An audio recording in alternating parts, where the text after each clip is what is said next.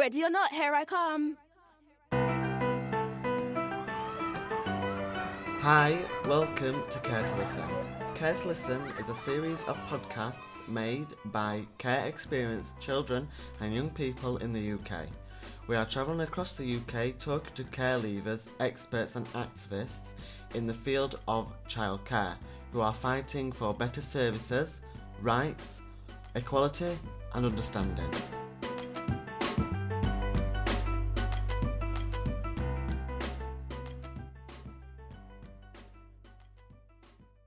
Hi everyone, thanks for tuning in. This is the final concluding podcast of this series. Today we speak to three of the young podcasters and hear about their experiences and what they feel Care to Listen has revealed. All right, well, hi, nice to nice to see you again after all this time. know. Are you having a nice summer? Yeah, yeah. Yeah. Yeah, I go back to college in September though. Oh, is that But good? We're going on holiday. Nice. Where are you going? Fuerteventura. Right, nice. Um, so you were one of our main podcasters that um, were involved in the Care to Listen project. Would you Yeah. like to just talk to us a little bit about Care to Listen and how you got involved in the project? Well, Care, Care to Listen is like it's a series of podcasts. We've travelled up and down the country interviewing care leavers and experts on their experience in care, and I got involved in it by Olivia, who texted me and asked to see if I'd come down to London to do some training. So I went down to London, did the training, and it just all kicked off from there. And we've interviewed Anne Longfield, Callum Lynch. So yeah, we've been London, Glasgow, Durham, everywhere. And was that? And who did you do the training with? Do you want to tell us who you did the Um, training with? Um, I think I was the youngest there. Everyone else was about 14-ish. And how old are you? I'm 11. Great, great. And it was good fun. The training. Yeah, it was really good fun. What What do you feel is the main purpose or focus for the podcasting projects? What was What did you want to change, or what What did you want to happen as a result? I wanted once again the general public's idea and stereotype of us to change, and I wanted the higher up people, like the people in government, like to change to help us develop the care system and to see the issues that are happening and help change them and make the care system better for the children going through it and the children who are going to go through it. Um, do you want to tell us who you interviewed? So I interviewed Rick Flo and Anne Longfield, who is the Children's Commissioner. Who is the most inspirational person that you felt that you um, listened to? Dr. Kat Hubman, who I actually interviewed. Ah, okay, yeah. So, do you want to tell me about how that, why that resonated with you? Because um, I feel like we'd both been through similar situations. So when she was telling her story about self harm and um, the things that she'd been through through her life, I feel like I resonated with it well because I've also been through similar things going through the care system and before the care system. Wow, and she was really high achieving. Do you want? So she was she had a doc, she was a doctor. She had a PhD. She was um, really high up and it, extremely like achieving. Mm-hmm. Well, Rick Flo was very interesting. He was like very inspirational.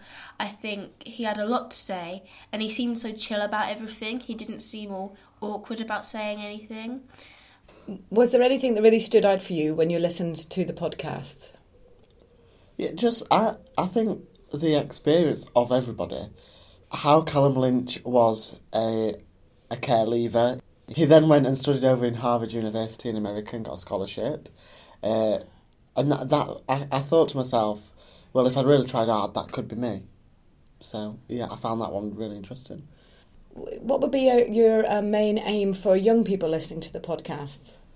aspiration really because when we interviewed the older people that was in had been in foster care they all said that was, there was no aspiration like high aspiration given to them so th- these are these podcasts are to give younger people in our generation now more aspiration and say you can do this um, so yeah Um, was there any key points that came out from the series of podcasts? a lot of the um, people we interviewed all said that there wasn't a lot of support after leaving care. How you just leave care and you're just left to fend on yourself. Uh, but we're we're trying to change that. That's why we're doing these series of podcasts and getting views from different walks of life.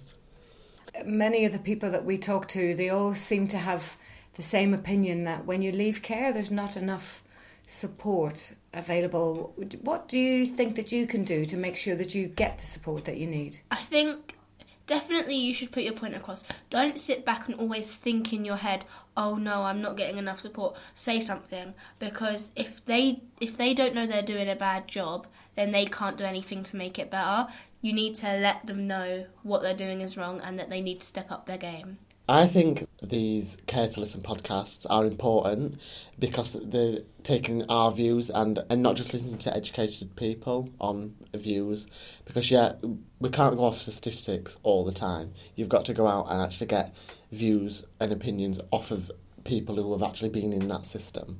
It's quite inspirational to sit there and be able to talk to them and hear their stories and see how they've developed as a person because it's like it's hopeful to me and whoever else that listens to just know that after care there is like something there there is a life there is like you don't just get like you don't just hit 18 and that's it.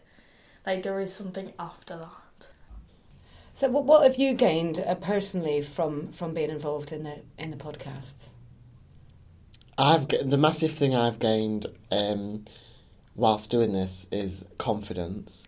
Because yes some people would say i'm a very confident person but when it comes to talking to strangers and it being recorded that i've never even met before is quite daunting. So the the main experience i've learned from this is confidence. Um so and that's a it's a really thank you to five rivers because they've helped me build that confidence up.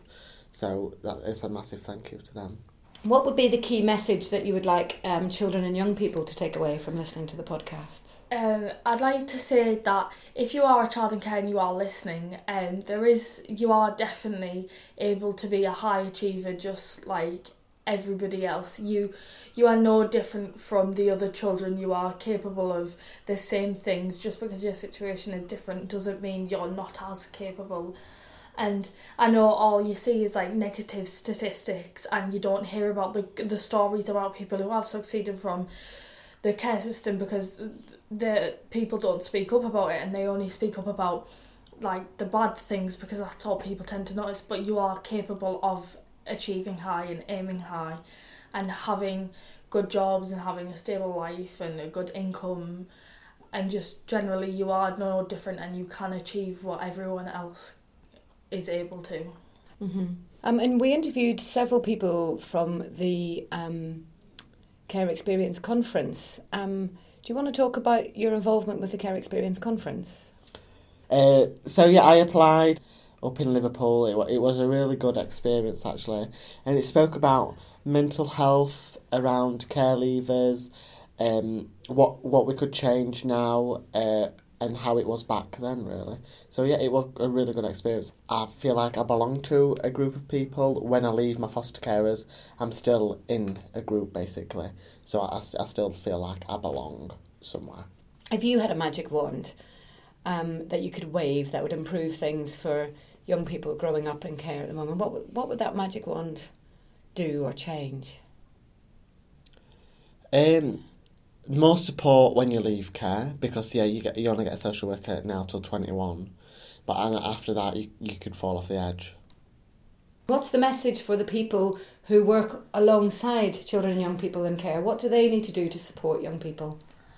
The, you need to reassure them that they can um, aim high and that they can do the same things as children who aren't in care and that we are no different and we can we can have a, a nice life uh, when we leave care or we can achieve the things that other people can as well. We are no different just because of our circumstance. Fantastic. So, and over the summer you're volunteering. Do you want to tell us a little bit about the work that you're volunteering? I also find this really interesting yeah. as well. Um, at the minute, I am volunteering at family hubs all over, and basically, I'm doing. I'm with this um, project called Holiday Hunger, and it's for families who, over the summer, whilst the kids are off, can't who can't afford meals like daily meals because at school you get your child gets a f- free lunch meal so they're being fed.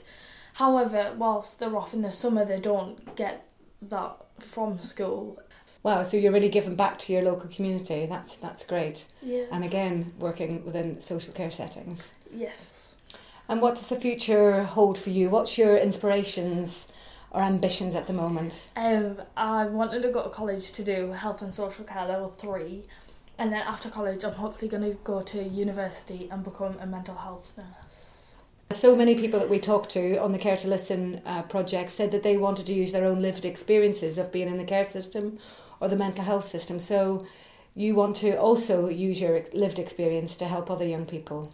Yeah, I think it's a very um, positive thing to do to turn such a negative experience into such a positive outcome and help people who are, are children or adults who are similar to me, who have been through the same things, and help them see it positively rather than negatively. Well, I've got very high hopes for you um, in the future, um, and I want to say a massive thank you.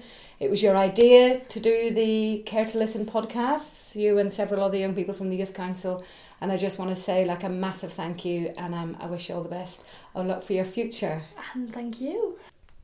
If you've been affected by any of the issues raised within the Care to Listen podcasting series, or have any questions, please don't hesitate to contact us on participation at 5-rivers.org.